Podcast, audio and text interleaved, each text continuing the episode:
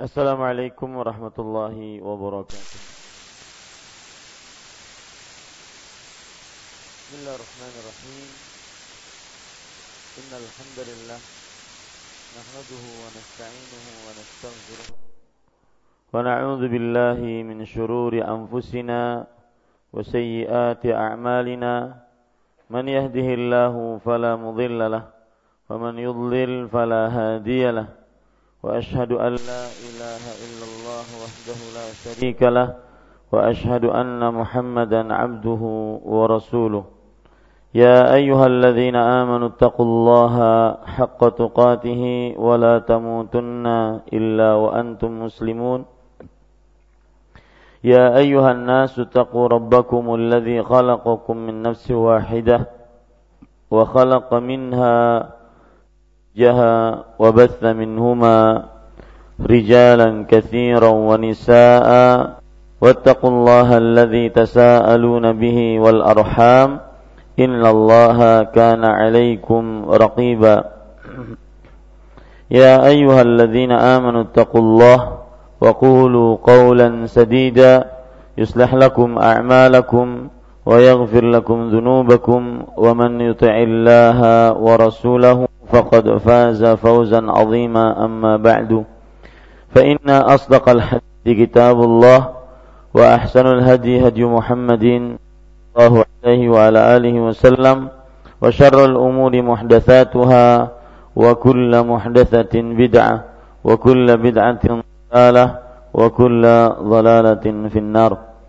Alhamdulillah kita bersyukur pada Allah Subhanahu wa taala pada malam Selasa 21 Rabiul Awal 1436 Hijriah ini kita kembali duduk bersama mengkaji kitab Bulughul Maram min Adillatil Ahkam yang ditulis oleh Al-Hafidh Ibnu Hajar Al-Asqalani rahimahullahu taala.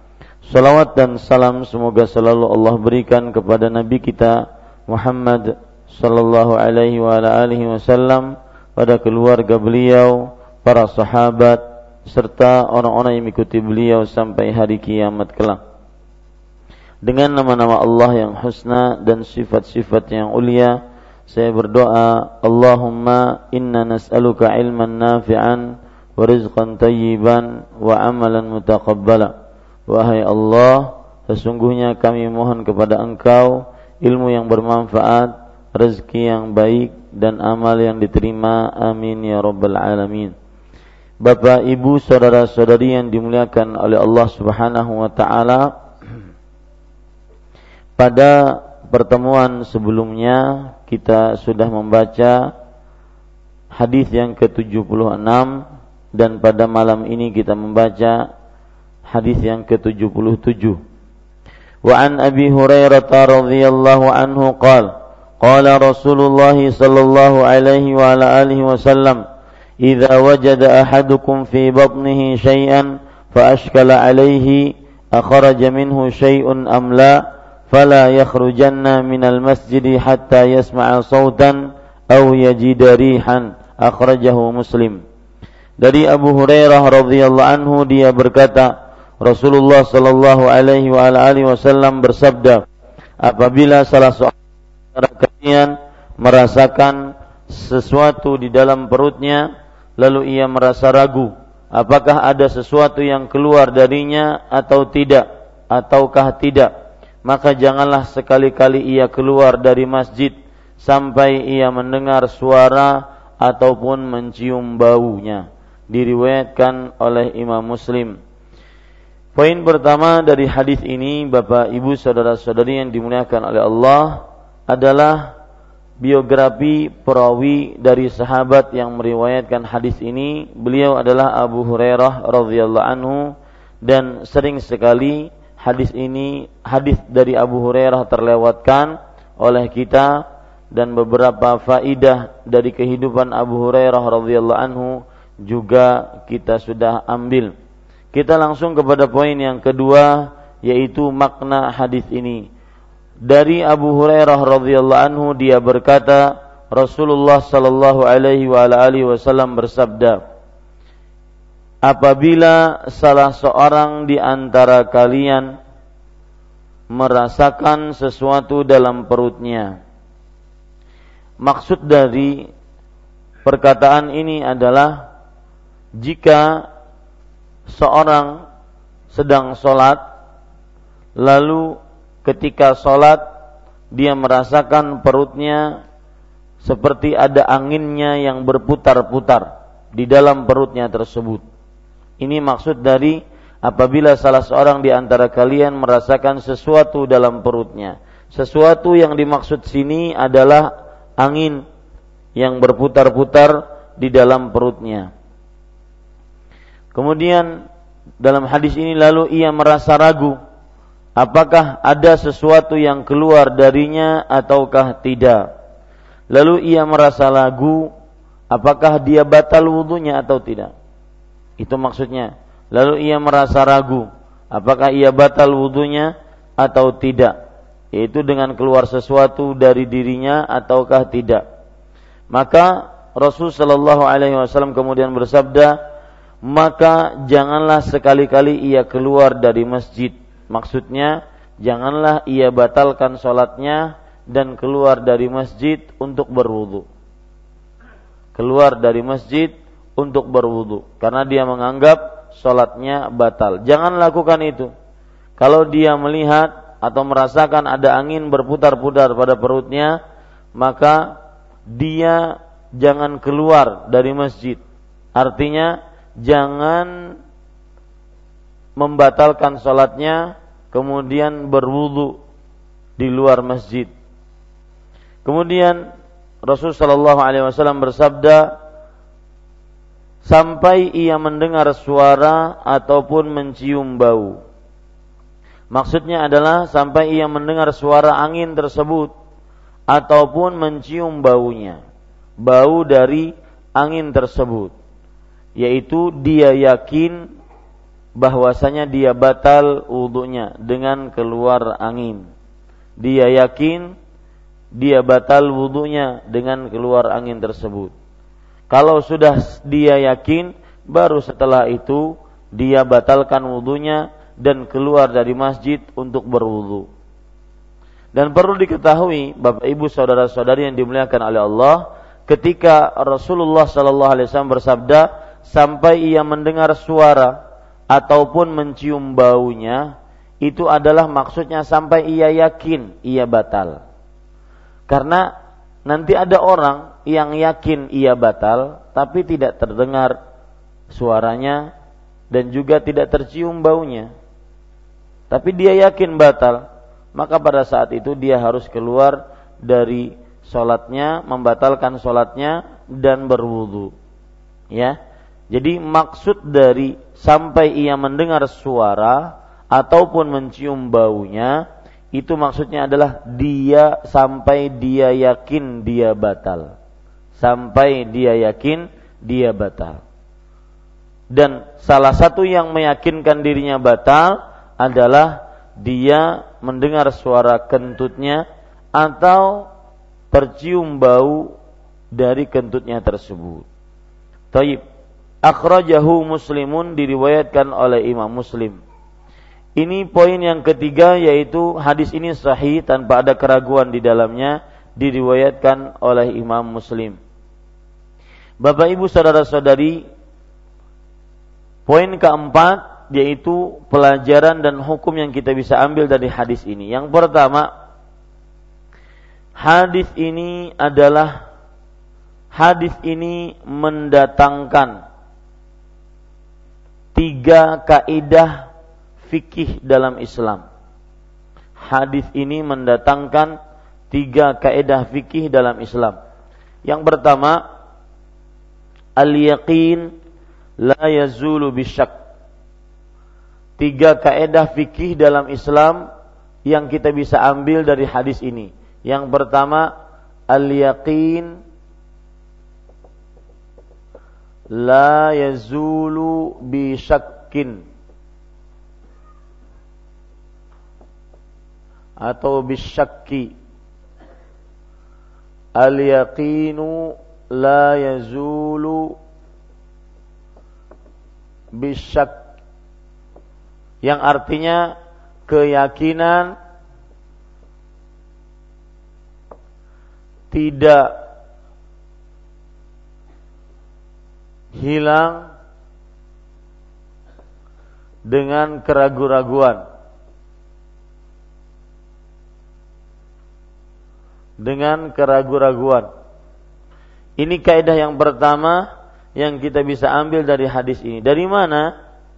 Yaitu kalau seandainya kita melihat hadis ini Rasul Shallallahu Alaihi Wasallam bersabda, jika salah seorang dari kalian merasakan di dalam perutnya angin berputar-putar, maka jangan batalkan sholatnya sampai dia yakin dia batal. Dan salah satu tanda dia yakin dia batal mendengar suara atau mencium bau.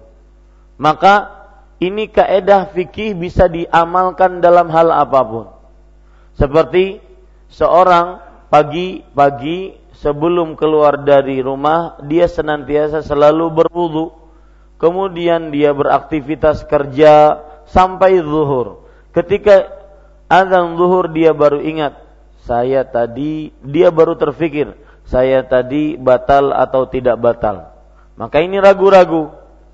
Saya tadi batal atau tidak batal. Tapi dia yakin sebelum bekerja di rumah dia berwudu. Maka keyakinan tidak hilang dengan keraguan-raguan tetap saja dinyatakan dia adalah seorang yang suci dengan keyakinannya tadi ya karena batalnya masih ragu ragu. Taib. Kaidah yang kedua yaitu Allah uh, para ulama mengatakan al aslu baqa'u makana ala makana. Artinya al aslu baqa'u makana ala makana. Artinya asal sesuatu adalah tetap makana ala makana seperti semula asal sesuatu adalah tetap seperti semula kalau seandainya seseorang meyakini bahwasanya dia tidak batal, maka asal sesuatu adalah tidak batal, tetap suci seperti semula. Selama belum ada sesuatu yang yakin yang menghilangkan sesuatu yang tetap tadi. Dalam kehidupan sehari-hari atau dalam ke e, peribadatan kita sehari-hari misalkan dalam perkara puasa dalam perkara puasa. Maka ada orang bersahur. Bersahur mungkin dia jauh dari perkotaan, dia jauh dari mendengar azan, dia mengira belum waktu azan subuh. Dia bangun kemudian dia ambil sahur.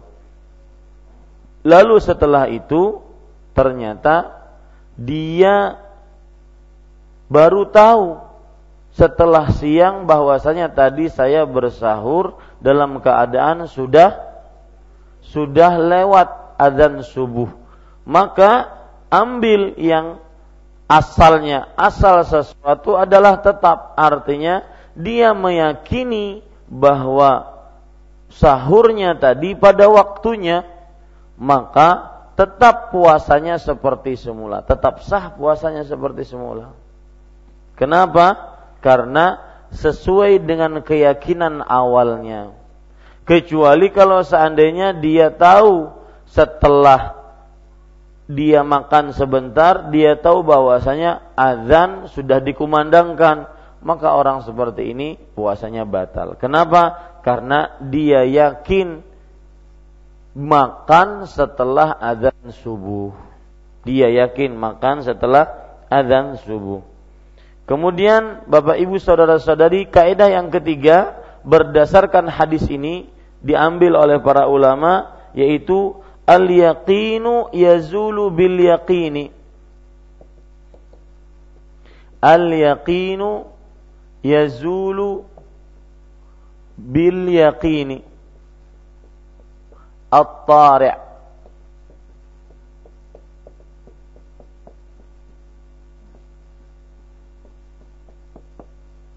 Artinya keyakinan akan terhapus keyakinan akan terhapus dengan keyakinan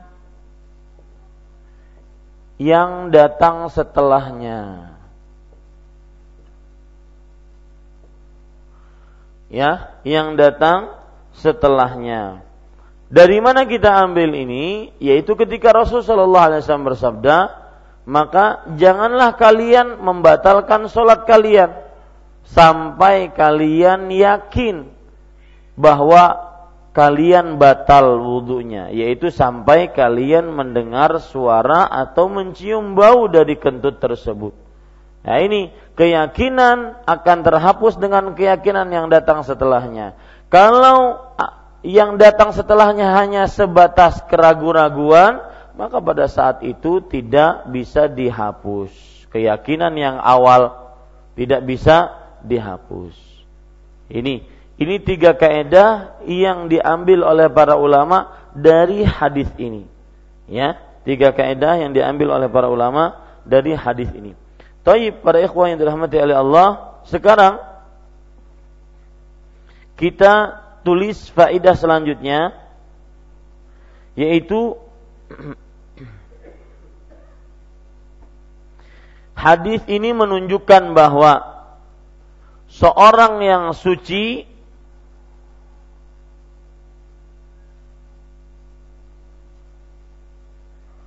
jika ragu-ragu dalam hadas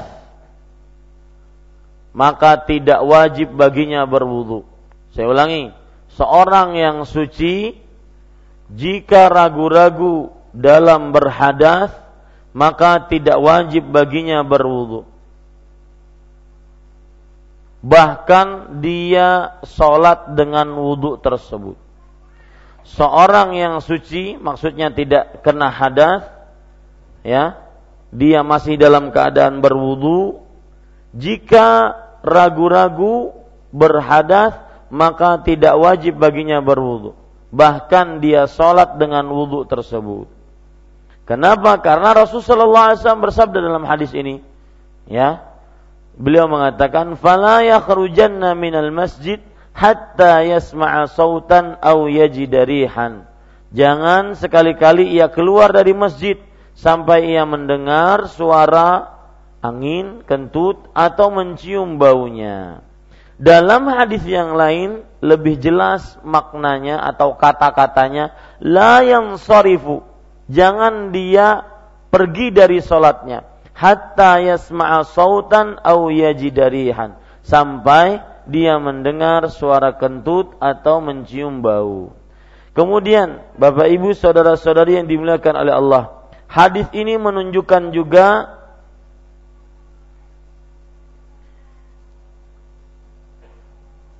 bahwa perasaan was-was harus ditutup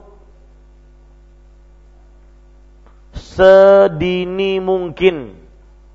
Perasaan was-was harus ditutup sedini mungkin. Jangan pernah menoleh kepada perasaan was-was. Hadis ini menunjukkan akan hal itu. Jangan pernah menoleh kepada perasaan was-was Bahkan seorang ulama yang bernama Al-Qarafi mengatakan anna kulla mashkukin fihi yuj'alu kal ma'dum alladhi yujzamu yujzimu bi'adami. Lihat kaidah yang keempat dari hadis ini kullu mashkukin fihi Perhatikan mashkukin fihi yuj'alu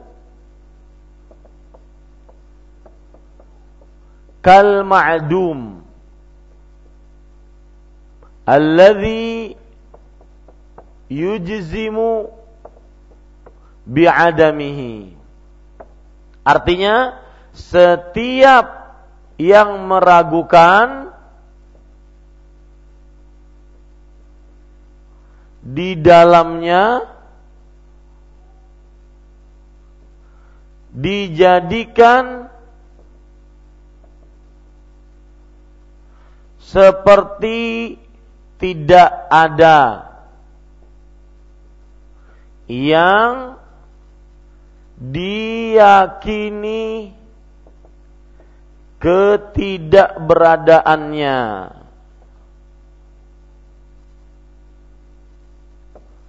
Ya, yang diyakini ketidakberadaannya. Maksudnya, kalau orang ragu-ragu, maka sudah anggap nggak ada. Ya, jangan diada-adakan. Yang ragu-ragu anggap tidak ada. Jangan ditoleh, apalagi was-was, apalagi was-was. Ini e, kaedah dari Imam Al-Qarafi. Salah seorang imam dari uh, ulama dari ahlu sunnah dalam madhab fikih ahlu sunnah. Taib, bapak ibu saudara saudari, jadi hadis ini faedahnya seperti yang bapak ibu catat tadi.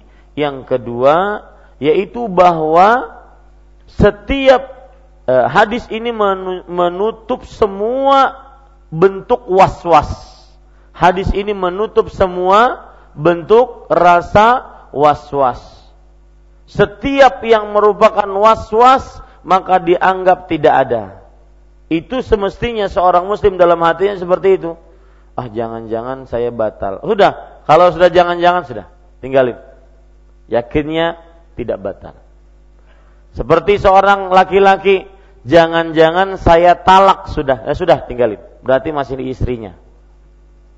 Iya, harus yakin. Ini sedikit-sedikit jangan-jangan, jangan-jangan. Ini was-was namanya. Setiap yang jangan-jangan tinggalin. Sampai datang yang yakin. Dia dianggap seperti yang tidak ya tidak ada. Dianggap seperti sesuatu yang tidak ada, yang diyakini ketidakberadaannya. Dan para ikhwah sekalian dirahmati oleh Allah, manusia itu sering sekali dia buruk sangka dengan Allah sering sekali buruk sangka dengan Allah. Padahal Allah Subhanahu wa taala Maha Pengasih, Maha Penyayang. Padahal Allah sebentar lagi akan memberikan jalan keluar padanya. Cuma keterbatasan manusia tidak mengetahui akan hal yang akan datang membuat dia senantiasa berburuk sangka, cepat memponis dan segala macam perkara-perkara yang jelek timbul dari dirinya. Taib, Bapak Ibu saudara-saudari pelajaran selanjutnya yang kita bisa ambil dari hadis ini adalah hadis ini menunjukkan bahwa angin kentut membatalkan wudhu. Dari mana dalilnya? Hadis ini menunjukkan bahwa angin kentut membatalkan wudhu. Dalilnya dari mana? Karena Rasulullah SAW bersabda, jangan sekali-kali ia keluar dari masjid, yaitu untuk berwudu, sampai dia mendengar suara dan mencium bau. Ini menunjukkan bahwa angin kentut membatalkan wudhu. Ya, ini Bapak Ibu saudara-saudari yang dimuliakan oleh Allah Subhanahu wa taala.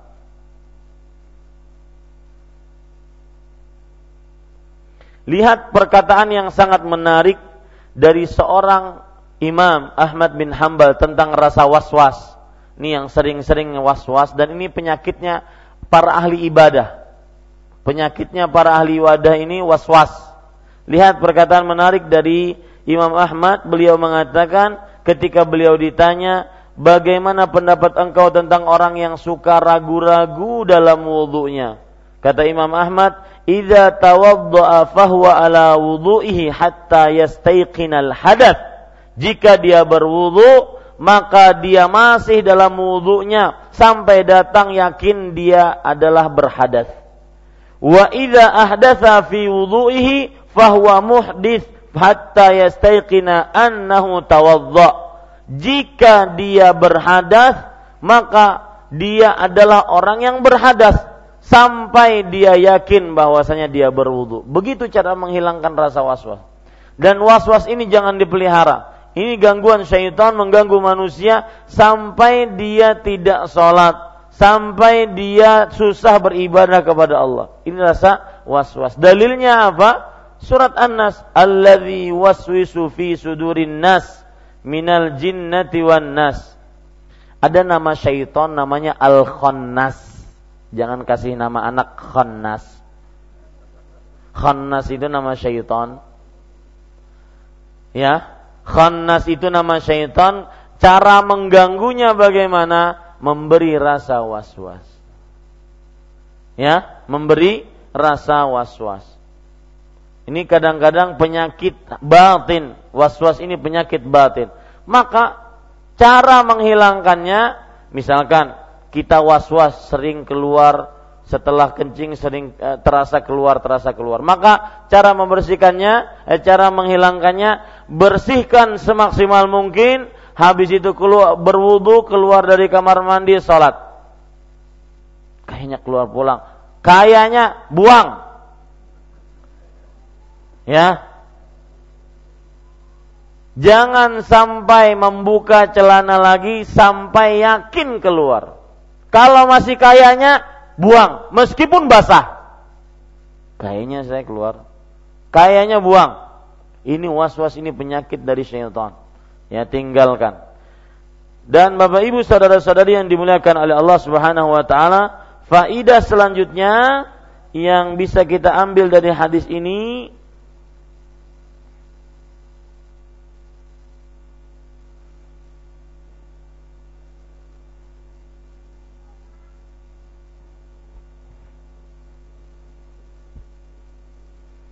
Ya. Kita selesai faedahnya ternyata habis sudah. Saya tidak ada yang bisa disampaikan lagi dari hadis itu. Kita langsung kepada hadis yang ke-78 dan juga 79. Hadisnya dua ini karena berkaitan satu dengan yang lainnya. Saya bacakan wa antal ibn Ali radhiyallahu anhu qala qala rajulun masastu dzakari aw qala ar-rajulu yamussu dzakarahu fi shalah a alaihi wudu'un faqala an-nabiy sallallahu alaihi wa alihi wasallam la innama huwa bad'atun minka akhrajahu al-khamsatu wa sahahahu ibn Hibban wa qala ibn al-Madini huwa ahsanu min hadithi Busrah artinya dari Tolak bin Ali radhiyallahu anhu dia berkata, seorang lelaki pernah berkata, aku pernah menyentuh kemaluanku atau ia berkata, seorang lelaki menyentuh kemaluannya dalam sholat. Apakah ia wajib berwudu? Maka Nabi Muhammad sallallahu alaihi wasallam bersabda, tidak, karena itu hanyalah bagian dari anggota badanmu. Diriwayatkan oleh lima orang imam dan disahihkan oleh Ibnu Hibban. Ibnu Madini berkata, hadis ini adalah hadis yang lebih baik dari hadis Busrah. Untuk tahu hadis Busrah baca yang ke-79. Kita baca, wa an Busrah binti Safwan radhiyallahu anha anna Rasulullah sallallahu alaihi wa alihi wasallam qala man massa dzakarahu falyatawadda akhrajahu al-khamsatu wa Ibnu Hibban wa qala al-Bukhari huwa asahhu syai'in fi hadzal bab. Dari Busrah binti Safwan radhiyallahu anha bahwa Rasulullah sallallahu alaihi wasallam bersabda barang siapa yang menyentuh kemaluannya maka hendaklah ia berwudu. Diriwayatkan oleh lima orang imam dan disahihkan oleh At-Tirmidzi dan Ibnu Hibban Imam Al-Bukhari berkata hadis ini adalah hadis sah, paling sahih di dalam hal ini. Taib. Bapak Ibu saudara-saudari seperti biasa, poin yang pertama dari hadis ke-78 adalah biografi perawi dari sahabat yang meriwayatkan hadis ini. Beliau adalah Talq bin Ali bin Talq bin Amr Nama aslinya Talq bin Ali bin Talq bin Amr. Ada pelajaran menarik Pak tentang kebiasaan orang Arab. Silahkan dicontoh, silahkan juga tidak dicontoh. Tetapi mereka mempunyai kebiasaan. Misalkan ada seorang yang bernama Abdullah. Bapaknya bernama Umar. Abdullah bin Umar. Nanti Abdullah ini mempunyai anak. Maka untuk menghormati sang bapak, anaknya pun dinamakan Umar. Agar ingat terus dengan orang tua. Paham? Abdullah misalkan Anang bin Saifuddin. Anang bin Saifuddin.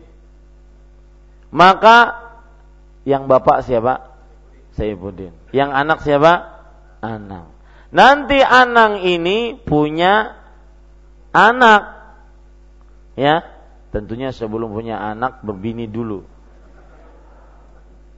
Ya, punya anak Nah, untuk menghormati sang bapak maka biasanya dikasih nama anak Saifuddin. Paham? Ya, makanya ini seperti tadi, Talq bin Ali bin Talq bin Amr. Ini adat orang Arab untuk mengenang senantiasa orang tuanya. Dan kita ambil pelajaran di sini bahwa menghormati, berbakti kepada orang tua itu warisan Arab jahiliyah bahkan warisan umat sedunia dari mulai Nabi Adam sampai sekarang ya yang dibenarkan dan disetujui oleh Islam. Ya. Jadi berbakti kepada orang tua itu dikenal dari mulai sebelum ajaran Nabi Muhammad sallallahu alaihi wa alihi wasallam. Taib. Kemudian Bapak Ibu saudara-saudari yang dimuliakan oleh Allah, beliau sahabat Rasulullah sallallahu alaihi wasallam. Dan cerita yang menarik tentang beliau adalah beliau membangun Masjid Nabawi bersama Rasulullah sallallahu alaihi wasallam. Diriwayatkan dalam uh, uh, Sahih Ibnu Hibban, Talaq ibn Ali bin Talaq ibn Amr berkata, "Banaitu ma'a Rasulillah sallallahu alaihi wasallam Masjidal Madinah." Aku membangun bersama Rasulullah sallallahu alaihi wasallam Masjid Madinah, yaitu Masjid Nabawi. Ini salah satu cerita yang bisa diambil dari seorang Talq bin Ali.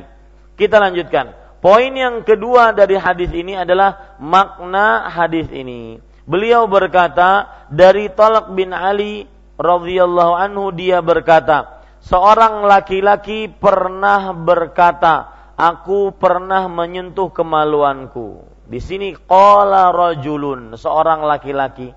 Mungkinkah beliau? Hah? Mungkin. Sering saya singgung masalah ini.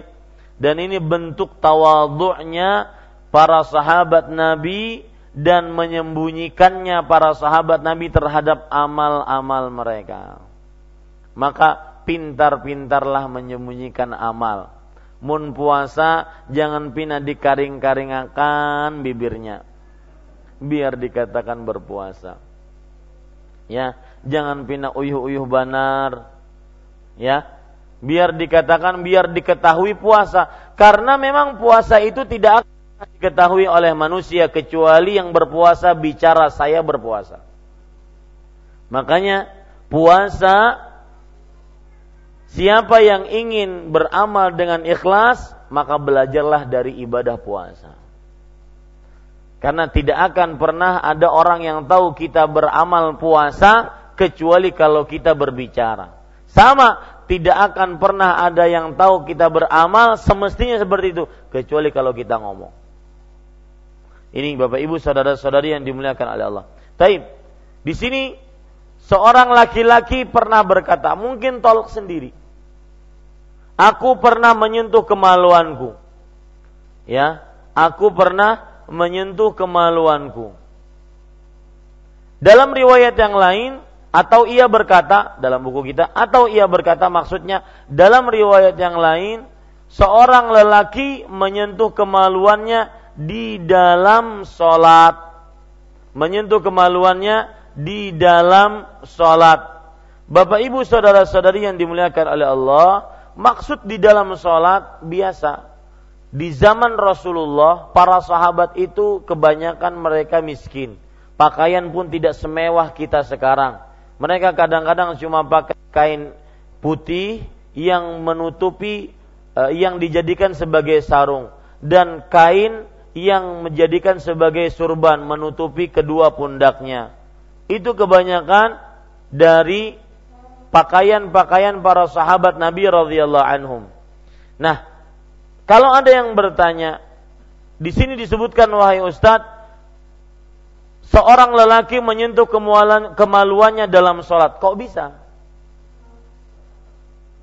Hah? Maka lihat Bapak Ibu saudara-saudari yang dimuliakan oleh Allah uh, penjelasan dari Imam Ibnu Utsaimin rahimahullahu taala.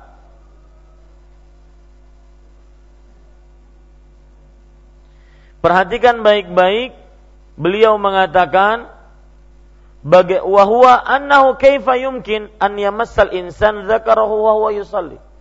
Kata beliau, bagaimana mungkin seorang manusia memegang kemaluannya tatkala dia salat? li'anna alaihi libas. Padahal dia memakai pakaian. Kok bisa terpegang? Maka beliau menjawab la iskal. Tidak ada permasalahan sebenarnya. Tidak ada sesuatu yang diributkan. Tidak ada sesuatu yang aneh. Madumna arafna anna almas fil lughatil arabiyyah inna ma yakunu mubashara wa bibiruni mubashara. La yakunu massan wa inna massul ha'il hina idzin yazul al-iskal fal insanu mathalan wa huwa yusalli rubbama yahtaju ila masjid dzakar mubasharatan fayamassuhu wa ma dama yumkinu an yazu an yanzil al ma'na al lughawi 'ala al waqi' fa innahu yazul kata beliau tidak ada masalah dalam dalam perkataan ini ya. Kok bisa menyentuh kemaluan dalam salat? Beliau mengatakan nama yang namanya menyentuh bukan berarti dengan alas. Menyentuh ya berarti langsung. Yang kita pahami secara bahasa menyentuh berarti apa? Langsung. Dan mungkin saja seseorang ketika sholatnya dia menyentuh sholat, menyentuh e, kemaluannya karena mungkin seperti yang saya ucapkan tadi pakaian para sahabat saking minimnya kadang-kadang terbuka dan dahulu tidak ada AC, mungkin panas, maka dia beliau mungkin keringatan, maka harus terpegang, jangan terlalu jelas lah ya begitu. Ya, bisa dipahami lah, ya. Intinya bahwasanya mungkin terpegang dengan langsung, ya, di dalam sholat jadi ini bukan sesuatu yang susah untuk di, dimasukkan dalam akal kita. Mungkin terpegang di dalam salat. Ya. Faqala Nabi eh, kemudian alaihi wudu lalu ditanya kepada Rasul sallallahu alaihi wasallam apakah ia wajib berwudu? Apakah ia wajib berwudu? Artinya kalau memegang kemaluan apakah wajib berwudu? Maka sebelum kita lanjutkan mungkin bisa azan dulu. Nah.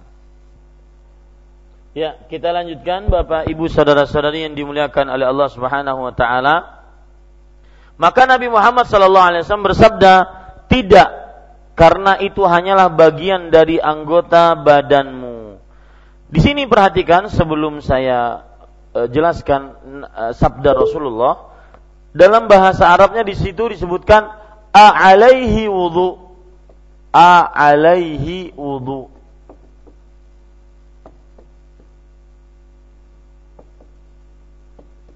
Artinya apakah wajib Lihat, kenapa di apakah wajib baginya berwudu? Maka lihat di sini Bapak Ibu saudara-saudari yang dimuliakan oleh Allah, saya ingin mengambil kata-kata wajib ini. Dalam bahasa Arab, sedikit kita belajar bahasa Arab, ala menunjukkan kepada makna kewajiban. Ya, ala Lihat Allah berfirman tentang haji. Walillahi 'alan nasi hajjul baiti man istata'a ilaihi sabila. Artinya kewajiban bagi manusia menunaikan ibadah haji untuk Allah bagi siapa yang mampu. Ini ada ala walillahi 'alan nasi. Begitu juga dalam puasa, ya ayyuhalladzina amanu kutiba alaikumusiyam. Lihat ada alanya. Ala ini menunjukkan kepada apa? Kewajiban. Ini bisa dicatat ya. Catatannya adalah ala dalam bahasa Arab di samping artinya di atas juga maknanya adalah menunjukkan kepada wajib.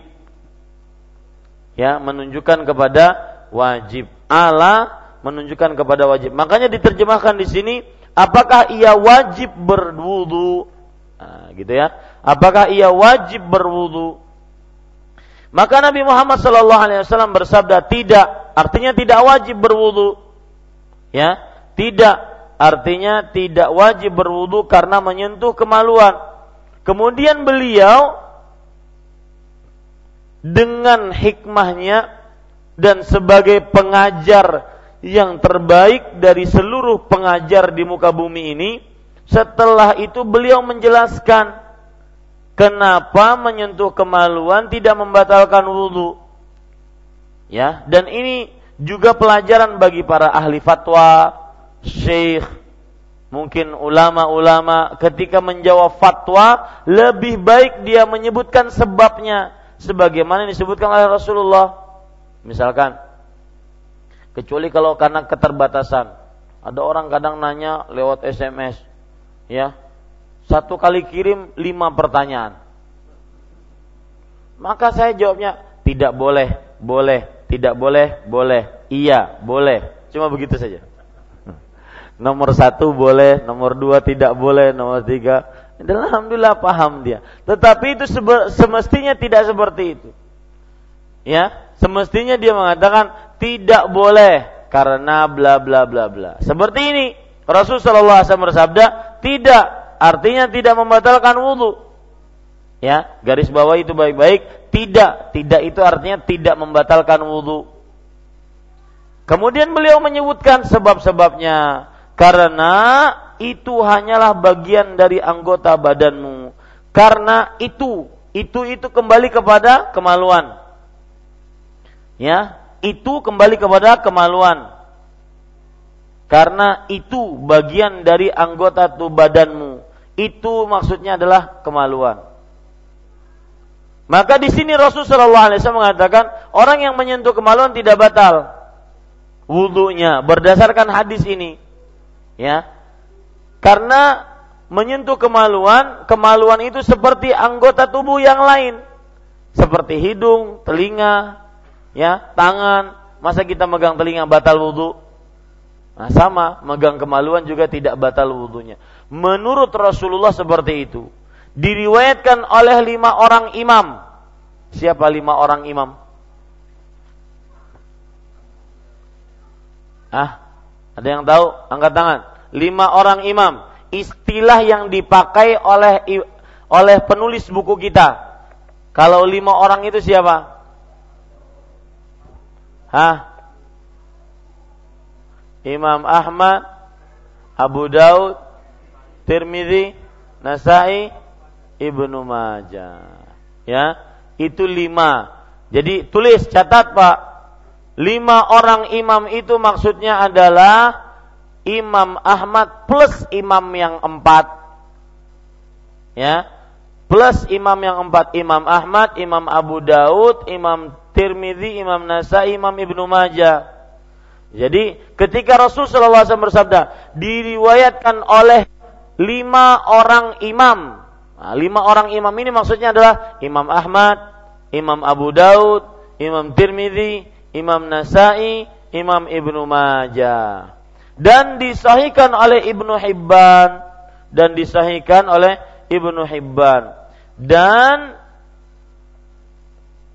Ibnul Madini berkata hadis ini adalah hadis yang lebih baik dari hadis busrah. Nah, ini perkataan yang perlu kita maknai. Hadis ini nomor 78 yang menunjukkan menyentuh kemaluan tidak membatalkan wudhu. Menurut Ibnul Madini, seorang ulama hadis mengatakan lebih baik, maksudnya lebih sahih, lebih kuat dari hadis busroh. Hadis busroh itu yang mana? Yang di bawah kita sekarang ini. Yang di bawahnya ini. Uh, hadis nomor 79. Ya. Hadis nomor 79. Taib Bapak Ibu saudara-saudari yang dimuliakan oleh Allah Subhanahu wa taala. Uh, itu makna hadis. Ya, poin yang ketiga yaitu derajat hadis. Hadisnya sahih, tidak ada keraguan di dalamnya. Hadisnya sahih, tidak ada keraguan di dalamnya.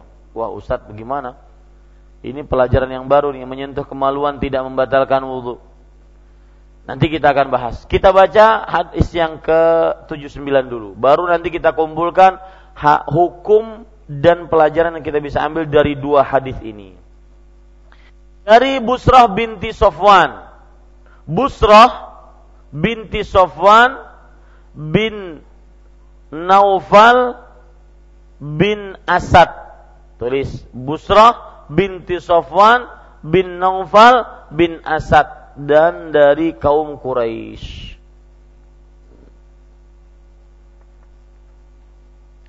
Dan Busrah ini adalah keponakannya Warakah bin Naufal. Masih ingat Pak tentang cerita Nabi dengan Warakah? Siapa Warakah? Pamannya Khadijah. Nah, sepupunya ini Busrah. Ya, Busrah bin Naufal ini siapa? sepupunya Khadijah, eh apa? Sepupunya Warakah. Eh, salah. Keponakannya Warakah. Afwan. Keponakannya Warakah. Taib. Kemudian Bapak Ibu saudara-saudari yang dimuliakan oleh Allah. Uh, Imam Syafi'i mengatakan Busrah termasuk orang pertama yang masuk Islam. Afan, wanita-wanita generasi pertama yang masuk Islam gitu lebih tepatnya. Busra termasuk wanita-wanita pertama yang masuk dalam agama Islam. Kemudian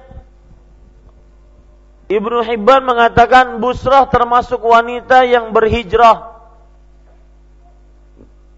Wanita yang berhijrah dari kota Mekah kota Madinah.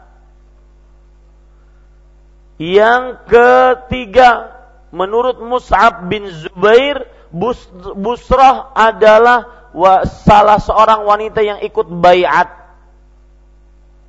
Bayatul Ridwan.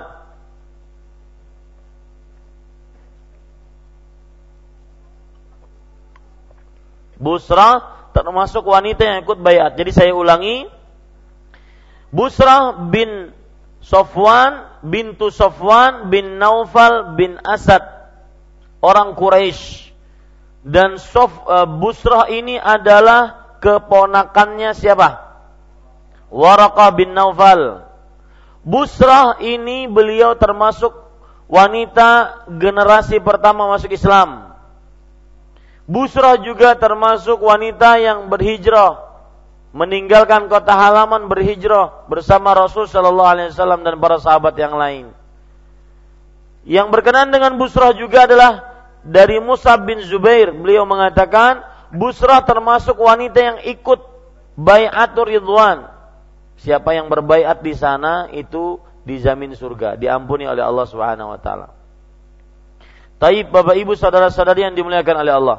Itu tentang Busrah. Dari Busrah bintu Safwan radhiyallahu anha bahwa Rasul sallallahu alaihi wasallam bersabda, "Man massa dzakarahu falyatawalla." Ah Barang siapa yang menyentuh kemaluannya maka hendaklah ia berwudu. Tadi hadis ke-78 menunjukkan apa? Tidak berwudu. Hadis ke-79 menunjukkan kepada berwudu ketika mengambil kema, apa menyentuh kemaluan. Taib bagaimana menghadapi ini?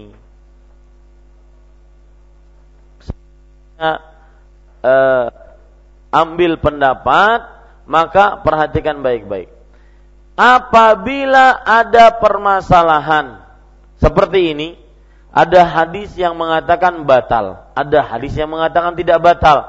Maka senantiasa para ulama fikih mempunyai tiga cara. Silahkan pilih dari tiga cara ini. Maka mungkin tulis faedahnya setiap terjadi perselisihan dalil. Saya ulangi.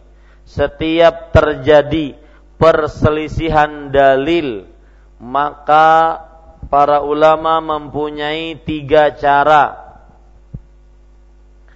Setiap terjadi perselisihan dalil, maka para ulama mempunyai tiga cara. Yang pertama di nasah atau dihapus salah satunya. Ya, dihapus salah satunya. Nanti saya akan jelaskan ini bagaimana bagaimananya. Jadi kalau ada hukum pada sebuah perkara, misalkan perkaranya B yang bersitegang C dengan A. Bersitegang dalam dalil, maka ya untuk mengambil sebuah uh, jawaban dari perselisihan ini, para ulama mempunyai kaidah yang pertama yaitu dinasak perkataan atau pendapat A dianggap terhapus dihapus oleh C. Paham? Gambarannya dulu paham? Ya. Dihapus oleh C.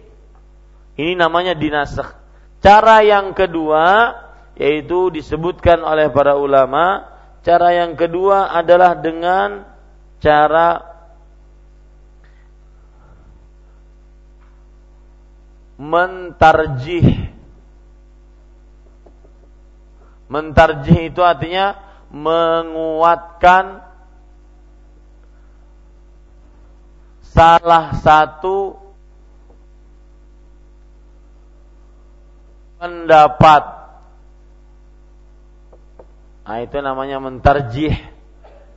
Bahkan mungkin di beberapa organisasi masyarakat ada namanya ahlut apa? Majelis tarjih. Ya. Nah.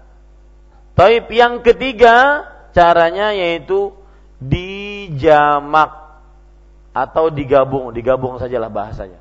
Digabung. Jadi dua dalil yang berbeda tadi digabung menjadi satu, ya. Digabung menjadi satu. Ini dipakai, ini pakai. Saya bertanya, kalau memakai hukum nasakh berarti satu dipakai, satu di dihapus, tidak dipakai. Yang kedua, kalau memakai hukum tarjih sama. Ya. Mana yang paling kuat itu yang diambil. Yang tidak kuat di dibuang, dikesampingkan. Yang ketiga, dipakai dua-duanya. Nah, kita masuk ke dalam permasalahan kita. Hadis 78 79. 78 saya tulis 78 sebagai pengingat saja bahwa menyentuh kemaluan menyentuh kemaluan tidak batal. Ya. Menyentuh kemaluan tidak batal. Hadis yang ke-79 menyentuh kemaluan batal. Baik. Bagaimana kita mengambilnya? meletakkan dalam beberapa cara ini. Dinasakh mereka mengatakan bentar dinasakh yaitu bahwasanya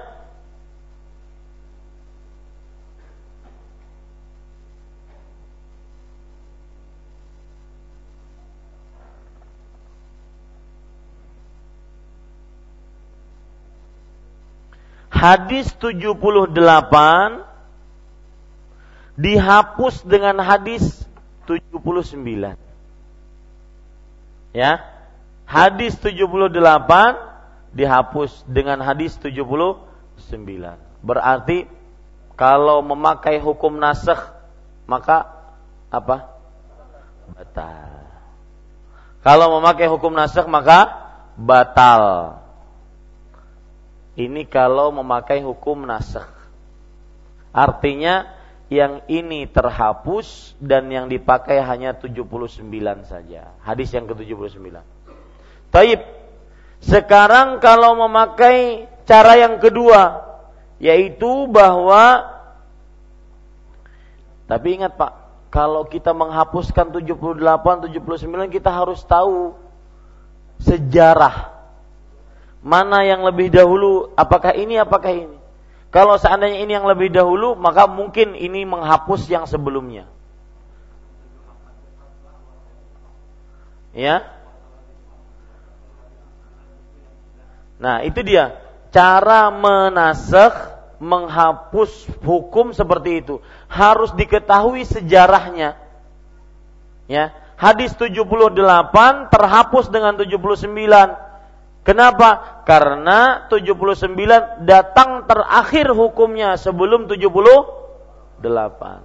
Paham ini? Itu cara menasakh, menghapus hukum. Salah satu syaratnya harus diketahui mana yang lebih dahulu, mana yang paling terakhir. Seperti misalkan ada hadis dari Jabir radhiyallahu anhu mengatakan bahwa yang paling terakhir kami belajar dari Rasulullah adalah tidak berwudu kalau makan sate.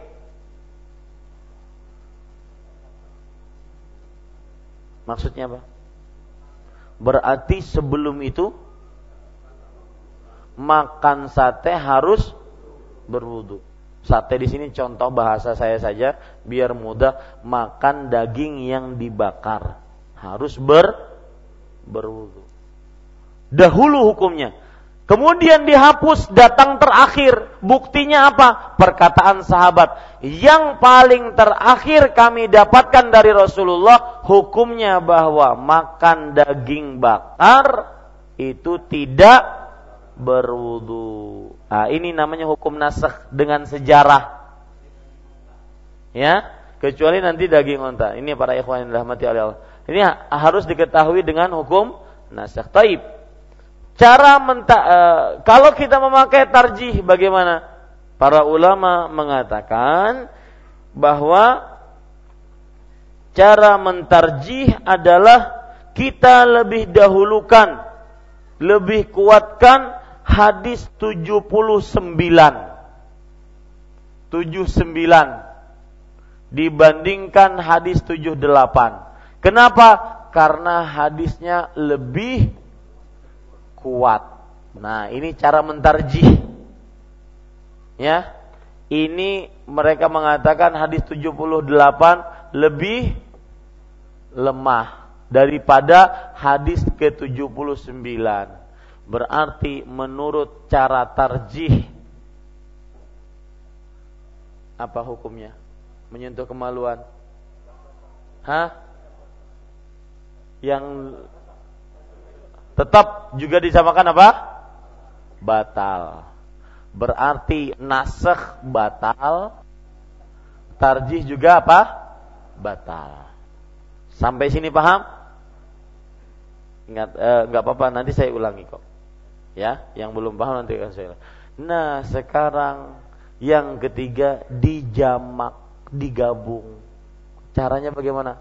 78 mengatakan tidak batal menyentuh kemaluan. Dan hadisnya sahih. 79 tidak bat, eh, batal. Nah, caranya bagaimana? Maka para ulama mengatakan bisa digabung kok. Yaitu jika menyentuh kemaluan tidak dengan syahwat maka tidak batal tanpa syahwat Jika menyentuh kemaluan dengan syahwat maka batal dengan syahwat. Nah, dari tiga cara menentukan pendapat dalam menghadapi dua dalil yang bertentangan. Mana yang kita ambil? Yang ketiga. Kenapa? Karena mengamalkan dua-duanya. Semuanya diamalkan. Ya, ya, diamalkan dua-duanya karena kita merinci. Kalau seandainya digabung maka tidak batal. Kapan? Tanpa syahwat. Batal dengan syah syahwat. Terus terang. Jujur siapa yang masih bingung angkat tangan satu dua jelas jelas Alhamdulillah. Ya.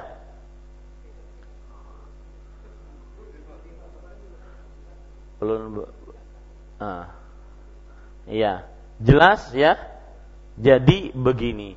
Kalau ada dalil yang bertentangan satu dengan yang lainnya, maka cara menghadapinya dengan tiga cara. Yang pertama dinasakh. Yang kedua ditarjih, yang ketiga digabung. Yang paling utama dilakukan adalah ini. Sebelum melakukan nomor dua dan nomor satu. Oh, nomor dua, nomor satu kenapa dijadikan nomor ini satu dua? Enggak, cuma nomor aja. Hah? Cuma nomornya aja. Tapi yang paling utama dilakukan apa? Di selama masih bisa digabung, kenapa harus dipisah? Ya? Paham ya? Selama masih bisa digabung, kenapa harus di dipisah? Ini pada ikhwah sekalian. Paham? Bisa dipahami?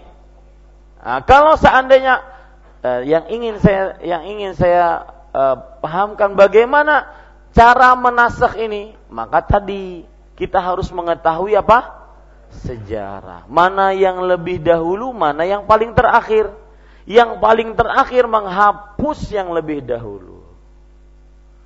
Menurut hukum nasakh tadi apa? Ya, menyentuh kemaluan tidak batal, dihapus dengan menyentuh kemaluan adalah batal. Kenapa? Nanti ada penjelasannya.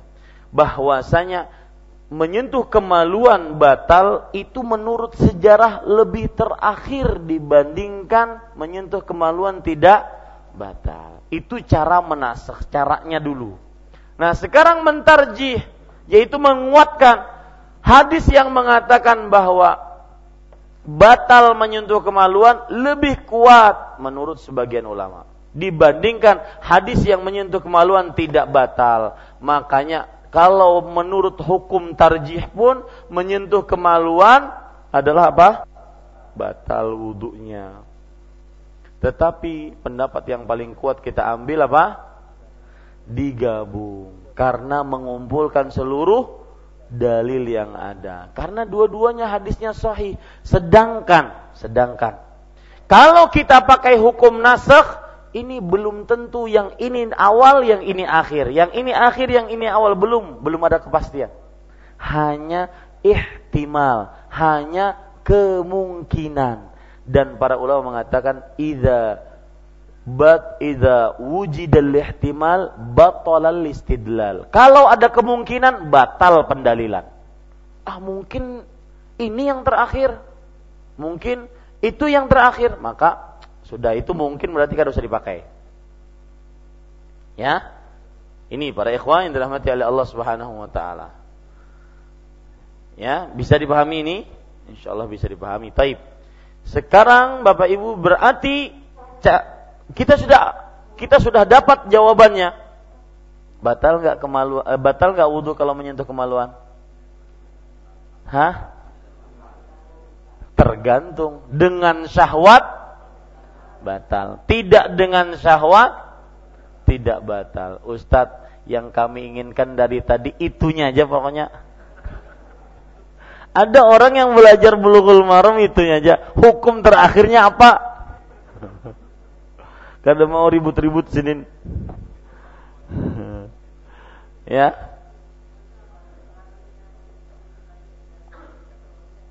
Nah, bagus Pak.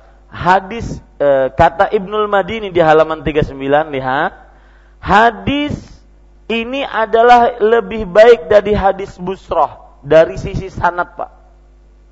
Menurut Ibnul Madini sanatnya lebih baik, lebih kuat dari sisi sanat. Bisa dipahami pak? Ya, bisa dipahami. Jadi hukum terakhir setelah mengelalang buana adalah tadi digabung karena jujur sebagian orang cuma nunggu-nunggu itu aja. Apa gerang akhirnya nih? Ya.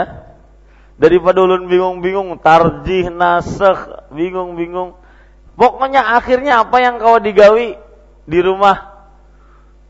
Nah, wallahu alam Bapak Ibu yang dirahmati oleh Allah Subhanahu wa taala yaitu yang paling rojih, paling kuat ada di jamak Kenapa? Karena masih bisa dijamak. Karena masih bisa dijamak. Alhamdulillah selesai. Ini menunjukkan bahwasanya menyentuh kemaluan membatalkan wudhu jika dengan syahwat. Demikian. Wallahu alam wa sallallahu nabiyana Muhammad walhamdulillahi rabbil alamin. Bahkan Pak, ada riwayat dari Abdullah bin Mas'ud ketika beliau ditanya, "Wahai Abdullah bin Mas'ud, saya mau menyentuh kemaluan, apakah batal wudhu saya? Kata beliau, la innama huwa bid'atun mink. Tidak, dia sama dengan anggota tubuhmu, seperti kamu memegang hidungmu. Nah, dicontohkan seperti itu. Ya, seperti kamu memegang hidungmu. Taib. Waktu bertanya atau sesi pertanyaan silahkan jika ada yang menyanggah, menjelaskan kembali atau bertanya, tafadhol. Dari kanan saya dulu. Ada sebelah sini. Ya, silakan Bapak. Sebentar, Pak. Pakai mic, Pak. Makasih. Ya. Seandainya ada seseorang yang batal, tapi dia nggak bisa keluar terhalang gitu kan gimana? Dia teruskan sholatnya? Bagus, bagus Pak. Uh, saya meng, uh, Bapak saya ucapkan jazakumullah khairan atas uh, sesuatu yang ketinggalan dari saya. Catat, catat sabda Rasulullah tadi yang berbunyi sebelum Bapak catat ya. Tadi berbunyi ada wahai Rasulullah eh, jika salah seorang lihat hadis yang ke-77, lihat bukunya hadis ke-77. Bapak pertanyaan Bapak ini mengingatkan suatu faedah yang, yang ketinggalan dan ini penting. Sebagian orang belum memahaminya. Maka kita ucapkan jazakumullah khairan atas faedahnya. Perhatikan hadis ke-77, apabila salah seorang dari antara kalian merasakan sesuatu dalam perutnya, lalu ia merasa ragu apakah ada sesuatu yang keluar darinya ataukah tidak, maka janganlah sekali-kali ia keluar dari masjid sampai ia mendengar suara atau mencium mencium baunya. Faidah yang belum tercatat adalah orang yang batal wudhu boleh untuk diam di masjid. Tidak diharamkan untuk berdiam di masjid. Boleh dia berdiam di masjid. Karena sebagian orang mengatakan bahwa saya batal wudhunya, berarti saya harus keluar masjid. Enggak. Ya, nanti kita saya akan jawab pertanyaan Bapak sebentar. Orang yang batal wudhu boleh untuk berdiam di masjid. Tidak mesti harus keluar masjid. Misalkan waktu nggak sholat seperti sekarang, ya mungkin di tengah-tengah kajian tadi ada angin-angin, tak keluarkan. Kok lersidin berwudu langsung? Apakah langsung berwudu? Tidak. Ya, boleh dia diam pas azan baru keluar, boleh. Ya, itu satu pelajaran. Yang kedua, pelajaran yang kedua sebelum kita jawab pertanyaan Bapak ini, yaitu asal hukum berwudu atau asal tempat berwudu semestinya di luar masjid. Nah, ini bagi eh, apa namanya arsitek-arsitek masjid. Masjid yang nyunnah menurut Rasulullah dalam hadisnya tadi tempat wudu di luar masjid. Ya, tempat wudu di luar masjid, jangan dalam bangunan masjid semestinya seperti itu. Ya, dari mana? Karena kita melihat janganlah sekali-kali ia keluar dari masjid. Untuk apa keluar dari masjid? Untuk berwudu. Menunjukkan bahwa tempat berwudu di mana? Di luar masjid. Nah, sedangkan pertanyaan Bapak tadi, kalau kita batal, sedangkan tidak bisa keluar, ya begitu ya, maka bagaimana? Maka tetap keluar aja. Ya, nah, mungkin Bapak bingung keluarnya bagaimana? Apakah uh, jalan di depan orang sholat ataukah melintasi orang sholat. Yang penting cari cara keluar yang paling mudah. Dan kada usah bepada, nah tak tutamnya. kada usah bepada. ya, tidak perlu, tidak perlu, tidak perlu apa namanya memberitahu. Mohon maaf, belum bekantut mau keluar. Enggak perlu ya. Orang lagi sholat gimana mau dibicarain? Ya, jadi dia keluar saja. Dan orang yang faham, dia tidak akan menahan. Atau tidak akan marah. Karena memang dia sedang dalam keadaan darurat. Dia harus keluar. Dan keliru kalau seandainya tidak keluar. Ya, keluar padat sekali masjidnya. Susah saya keluar. Enggak, harus keluar. Karena kenapa? Karena dia harus ikut sholat berjamaah.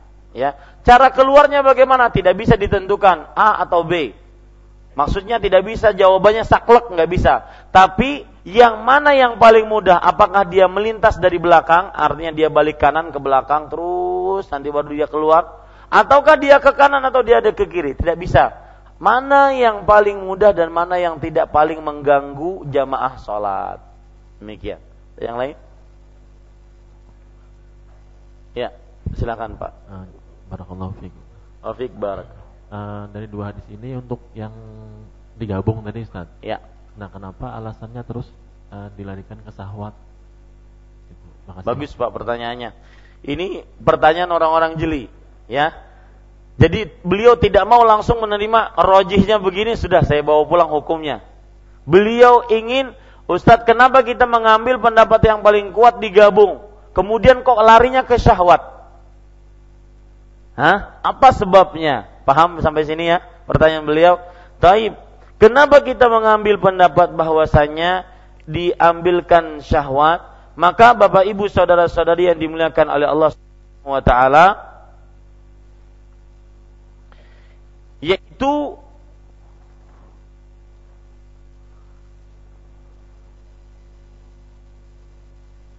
sabda Rasulullah ketika beliau bersabda tadi hak Bukankah itu bagian dari tubuhmu?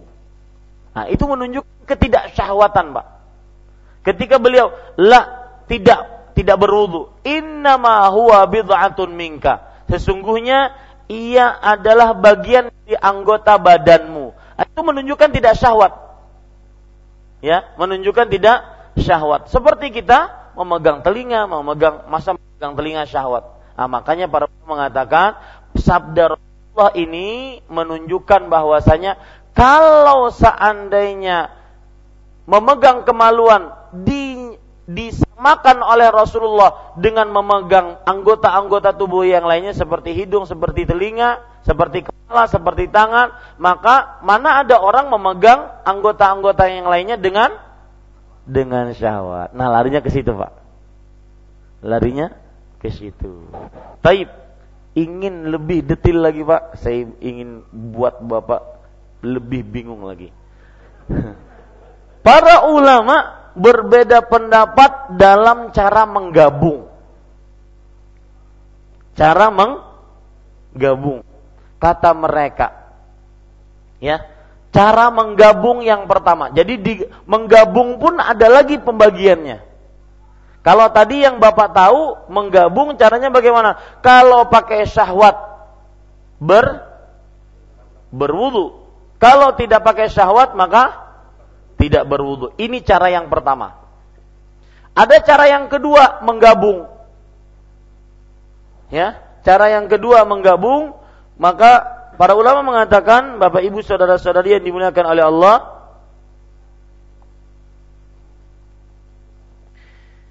bahwa caranya kalau tersentuh kemaluan dianjurkan berwudu tapi tidak wajib.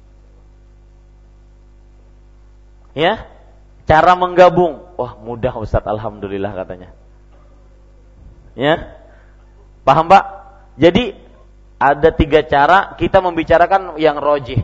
Cara yang roji, eh, yang rojinya digabung. Digabung ini pun terjadi penjelasan. Cara yang pertama, kalau pakai syahwat batal, maka harus. Kalau tidak pakai syahwat, tidak batal dan tidak berwudu. Nah ini cara pertama. Cara yang kedua yaitu kalau memegang kemaluan dianjurkan berwudu dan tidak diwajibkan. Itu cara menggabungnya. Demikian. Taib, ada pertanyaan? Silakan. Uh, mas, ya. Ya, silakan, silakan, silakan. silakan. Ya. Uh, dari BBM Ustaz ada dua pertanyaan. Yang pertama, apakah kegiatan mencuci piring yaitu tangan kita terkena busa bisa membatalkan wudhu? Kemudian tadi yang Kedua, tadi Ustadz menyebutkan bahwa memegang kemaluan tidak membatalkan wudhu. Apakah hal tersebut berlaku jika memegang kemaluan anak kita yang masih kecil? Ya, bagus pertanyaannya. Mencuci piring terkena busa sabun, apakah membatalkan wudhu? Maka tidak ada dalil nih. Jangan terlalu berlebih-lebihan ya. Ini nggak ada dalil. Ya, Enggak ada dalil. Harus kita menentukan ini batal wudhu dengan dalil, tidak batal wudhu dengan dalil. Jadi tidak ada tidak ada dalil yang menyatakan kalau orang berbasuh membasuh piring batal wudhunya. Enggak ada dalilnya. Sama seperti orang nangis batal wudhunya, mana ada dalilnya? Orang puasa, jangan menangis karena batal puasanya. Mana ada dalilnya? Itu anak kecil dibohongin dari kecil. Allah. Ya, nggak boleh, nggak boleh. Tidak boleh.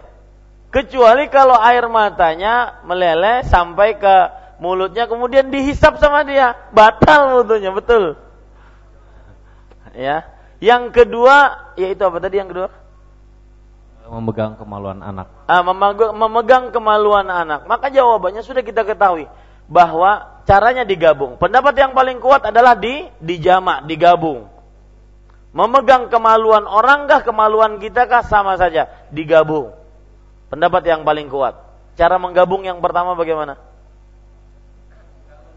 Kalau dengan syahwat batal. Kalau tidak dengan syahwat tidak batal. Cara menggabung yang kedua memegang kemaluan hanya dianjurkan berwudu dan tidak wajib. Taib. Silakan Abang Daeng Salman. Nah. Ya, jazakallah khair atas kesempatan. Jazakallah khair. Uh, kami pernah mendengar dari Ustadz juga, bukan bukan membandingkan, cuma supaya silakan, uh, silakan. Uh, jadi pegangan. Dua hadis ini menurut beliau dua hadis ini yang hadis 78 itu itu memegang kemaluan di luar kan waktu salat kan tidak mungkin masukkan tangannya ke dalam katanya jadi di luar jadi tidak mungkin batal sedangkan yang ke 79 ini yang dimaksud eh, memang memegang di dalam itu jelas batal sahwat maupun tidak sahwat penjelasannya Betul. seperti itu ya, menurut ya. Ustadz ini. Apa, apa benar ini Ustadz? Iya. Saya jawab dulu biar saya nggak lupa. Maka penjelasan seperti ini paham nggak pak bapak-bapak pertanyaannya? Paham ya? Sebagian orang nggak paham pertanyaan. Ya. Beliau bertanya, beliau pernah mendengar penjelasan lain. Hadis ke-78 maksudnya memegang kemaluan bukan di luar eh bukan di dalam sholat karena nggak mungkin orang memegang kemaluan di dalam sholat. Makanya tidak batal. Hadis yang ke-79 itu di dalam sholat. Makanya batal. ya. Uh, dan ini menyimpulkan bahwa hukumnya jadi batal memegang kemaluan syahwat atau tidak syahwat. Maka jawabannya sangat mudah. Pendapat itu terbantahkan dengan hadis. Karena hadisnya lihat, zakarahu fis salah. Ada ucapan dia memegang zakarnya kemaluannya di dalam sholat. Nah jelas itu. terbantahkan. Makanya dari tadi saya ingin menjelaskan bagaimana kok mungkin bisa memegang kemaluan di dalam sholat. Pertama, dilihat dari kainnya yang sempit. Ya, yang kedua, memegang selama masih disebutkan memegang, ya berarti memegang tanpa tanpa ada alas. Ya sudah, bagaimana caranya? Ya bagaimana caranya? Terserah. Yang penting terpegang. Masa saya harus jelaskan sel apa? Nah, ya ada lagi Bang Dai? Mentarjih. Jadi kalau mentarjih menguatkan salah satu, uh, kalau misalnya dua-dua kuat, dua-dua kuat uh, pendapat, misalnya taruhlah seperti menggoyangkan jari ketika uh, salat tahiyat. Jadi bisa kita menguatkan salah satu, tapi kan tidak tidak mendap, eh, membatalkan yang satu. Ah, kalau yang satu lemah, ah, itu dibatalkan. Misalnya eh, satu lemah, satu kuat, terus kita mentarji ini yang kita ambil itu, itu batal. Bagaimana Ustaz? Iya, beliau oh, beliau masih me, gini. Pertanyaan beliau ini berkutat pada cara meng, mengambil uh, hukum kalau be, dalil bertentangan. Maka saya kayak katakan ulama fikih mempunyai tiga cara. Yang pertama dinasakh, yang kedua ditarji, yang ketiga digabung. Maka Bapak Ibu saudara-saudari, kapan kita bisa mentarjih kalau salah satu yang jadi kalau kita ingin runut ya, pertama kali itu harus digabung. Ini nomor pertama. Nomor satu. Itu yang paling utama. Kenapa? Karena mengamalkan semua dalil. Kalau tidak bisa digabung baru dinasah. Dilihat mana hukum yang awal, mana hukum yang akhir. Hukum yang akhir diambil, hukum yang awal dihapus. Kalau tidak bisa dinasah, sama-sama tidak diketahui sejarahnya, maka baru masuk kepada tar tarjih. Tarjih itu bagaimana? Mana yang lebih kuat? Hadis riwayat Bukhari atau hadis riwayat Abu Daud?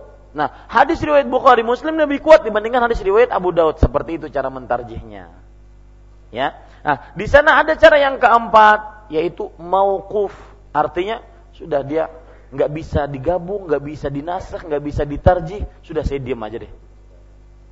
Persis seperti yang saya lakukan. Saya pribadi setiap kali ditanya permasalahan sholat tasbih ada pendapat yang mengatakan sholat tasbih hadisnya sahih. Secara hukum hadis, secara sanad dia sahih. Seperti yang disesuaikan oleh Imam Albani rahimahullah. Tapi Imam Ibnu Utsaimin mengatakan hadisnya mungkar. Lihat, dari sahih menjadi mungkar. Jauh sekali kan? Kalau sahih ke hasan atau ke lemah masih menih. Ini sahih mungkar. Mungkar itu adalah hadis lemah menyelisih hadis sahih mungkar jelek sekali hadisnya. Nah, digabung nggak bisa, dinasah nggak bisa, ditarjih nggak bisa. Sudah kalau saya ditanya, pasti saya jawab, Anda mensahihkan, kerjakan. Nggak mensahihkan, jangan dikerjakan. Saya mau, mau diam aja. Begitu, ya caranya. Jadi kapan kita mentarji setelah kita tidak bisa menggabung, tidak bisa menasah, Eh, baru kita mentarjih dan kadang-kadang mentarjih itu pekerjaan yang sulit dan ini tidak semua orang bisa mengerjakannya ya. Ya nggak semua orang. Para ulama yang mengerjakannya. Kita hanya menukil kita hanya mengambil ilmu mereka. Nah, silahkan sudah? Ada yang lain? Siapa? Eh, oh ya tafadhol eh, ada titipan Ustaz dari Ahwat. Nah, apakah boleh menahan kentut? Karena e, kalangan akhwat ketika dia harus berwudu dia harus banyak sekali yang dilepas. Ulangi, apakah boleh? Menahan kentut? Menahan nah, kentut karena karena karena kalau berwudu kan terlalu banyak yang harus dilepas, kadang jauh atau apa ada uzur lah ibaratnya, apakah boleh? Nah, Bagaimana hukumnya? Maka jawabannya tidak boleh menahan kentut. Rasul sallallahu alaihi wasallam bersabda, "La salata bihadratit ta'am wala huwa yudafi'uhu al-akhbathan." tidak ada sholat, maksudnya tidak sholatnya tidak sempurna.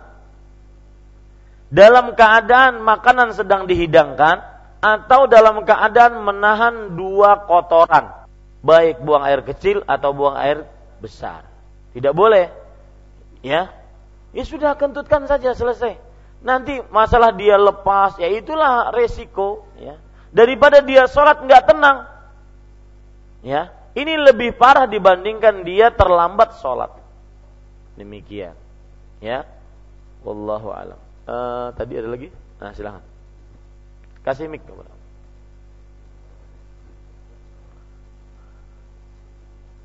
Ya. Ya, sebentar. Barakallahu fikum. Wa fikum barak. Uh, saya pernah dengar hadis Ustaz. Uh, kalau kita mau mau mau sama istri itu uh, terus nggak uh, kesampaian tapi menyentuh kemaluan kita kemaluan itu itu kita wajib mandi Ustaz. Apakah benar Ustaz? Iya. Uh. Sebelum saya jawab maka sama kita berterima kasih kepada beliau ada faedah yang belum tersebutkan yaitu faedahnya silahkan dicatat bahwa bukan sebuah aib untuk bertanya dalam masalah agama tentang kemaluan. Ya, bukan sebuah aib untuk bertanya dalam masalah agama tentang kemaluan. Baik itu yang berkaitan dengan darah haid, berkaitan dengan madhi yang sudah kita lewati hadisnya, berkaitan dengan menyentuh kemaluan saat sholat, ini bukan sebuah aib tatkala kita bertanya. Maka begitu pula saya saya tadi melihat antum agak ragu-ragu mengucapkan berhubungan dengan istri disebutkan saja tidak mengapa. Itu bukan sebuah aib, ya. Karena kalau seandainya kita Begitu dengan istri kan bingung juga nanti. Ya. ya. Kita berhubungan dengan istri. Nah, gitu. Taib. Ada hadis, Pak. Rasul sallallahu alaihi wasallam bersabda, "Idza jalasa baina syu'abihal arba' faqad wajabal ghusl." Jika seorang suami telah duduk di pahanya istri, maka wajib mandi. Eh, beberapa ibu-ibu ketika mendengar ini Uma, duduk aja wajib mandi. Uyuh benar kami jar. Duduk aja wajib mandi ya, batu kisahnya. Hanya duduk belum apa-apa lagi. Maka Bapak Ibu jawab, Bapak Ibu jawab uh, yang dirahmati oleh Allah Subhanahu wa taala, duduk ini bukan berarti duduk yang dipahami, akan tetapi ya, duduk mohon maaf apabila ember masuk dalam sumur dan tidak keluar maninya. Ya. Itu wajib mandi. Itu yang itu maksud dari hadis. Apabila ember masuk dalam sumur dan tidak keluar maninya, tapi e, dia sudah memasukkan embernya dalam sumur, maka itu wajib mandi. Bisa dipahami, Pak? Nah, jadi hadisnya sahih itu. Ya, cuma pemahamannya harus dipahami. Karena sebagian eh, terutama ibu-ibu protes. Ya, mungkin protesnya karena mandi untuk perempuan kan repot ya, ah, harus basah rambut dan semisalnya. Duduk aja mandi aja Sidin. Nah, yang lain. Silakan. Bismillah. Uh, pertanyaan ulun mengenai bahasa Arabnya Ustaz. Uh, yang benar itu bad'atun minka atau bid'atun minka? Kalau ada dua riwayat. Uh, ada dua. Bad'ah, ada bid'ah. Yang biasa di dalam di dalam beberapa riwayat bid'ah yang kita baca. Tetapi ada juga dua riwayat bad'atun minka. Bisa dua-duanya. Kemudian yang kedua mengenai uh, Al-Madini ini, apakah Ibnul Madini ini guru Imam Bukhari itu Ustaz? Apa? Uh, ada nama tadi Ibnul Al-Madini. Uh -uh. Uh, kalau Ulun pernah dengar kalau tidak salah ada namanya Ali Ibnul Madini, guru Imam Bukhari. Apa benar ya. itu? Iya. Ali, yang dimaksud Ibnul Madini di sini adalah Ali Ibnul Madini. Beliau adalah gurunya Imam Bukhari. Gurunya Imam Bukhari, Ali Ibnul Madini. Nah. Lalu beda pendapat kayaknya inilah dengan muridnya. Dengan Imam Bukhari. Iya. Ini wajar, tidak jadi masalah. Kadang murid setelah beliau lebih mungkin menguatkan melihat beberapa dalil beliau menguatkan pendapat yang beda dengan gurunya ini namanya dalam kita kita diajarkan itu ya ingat baik-baik ini kita diajarkan untuk ittiba'ud dalil, bukan ittiba'u guru. Ya, ngikuti dalil, bukan ngikuti guru. Itu ingat baik-baik. Ya. Makanya ada orang kadang-kadang sholat. Dia mungkin ruku duluan. Kalau saya sholat mungkin kalau ingin apa? E, maksud saya kalau ingin sujud dia lutut duluan. Kalau saya ingin sujud mungkin telapak tangan duluan. Ya tidak mengapa, selesai. Dia menguatkan pendapat dengan dalilnya, meskipun itu mungkin murid si ustadz ini belajar selalu, ya, akan tetapi dia merasa lebih kuat. Maka jangan jangan aneh, ya, jangan aneh. Begitu pula mungkin uh, sang ustadz menggerak-gerakkan, sang murid menguatkan pendapat yang tidak menggerakkan.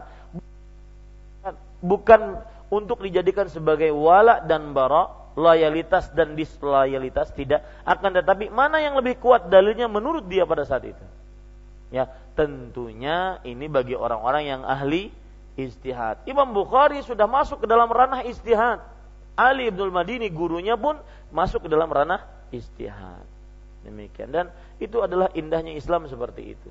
Asalkan dengan dalil. Dan ini bukan berarti ikhtilafu ummati rahmah. Enggak.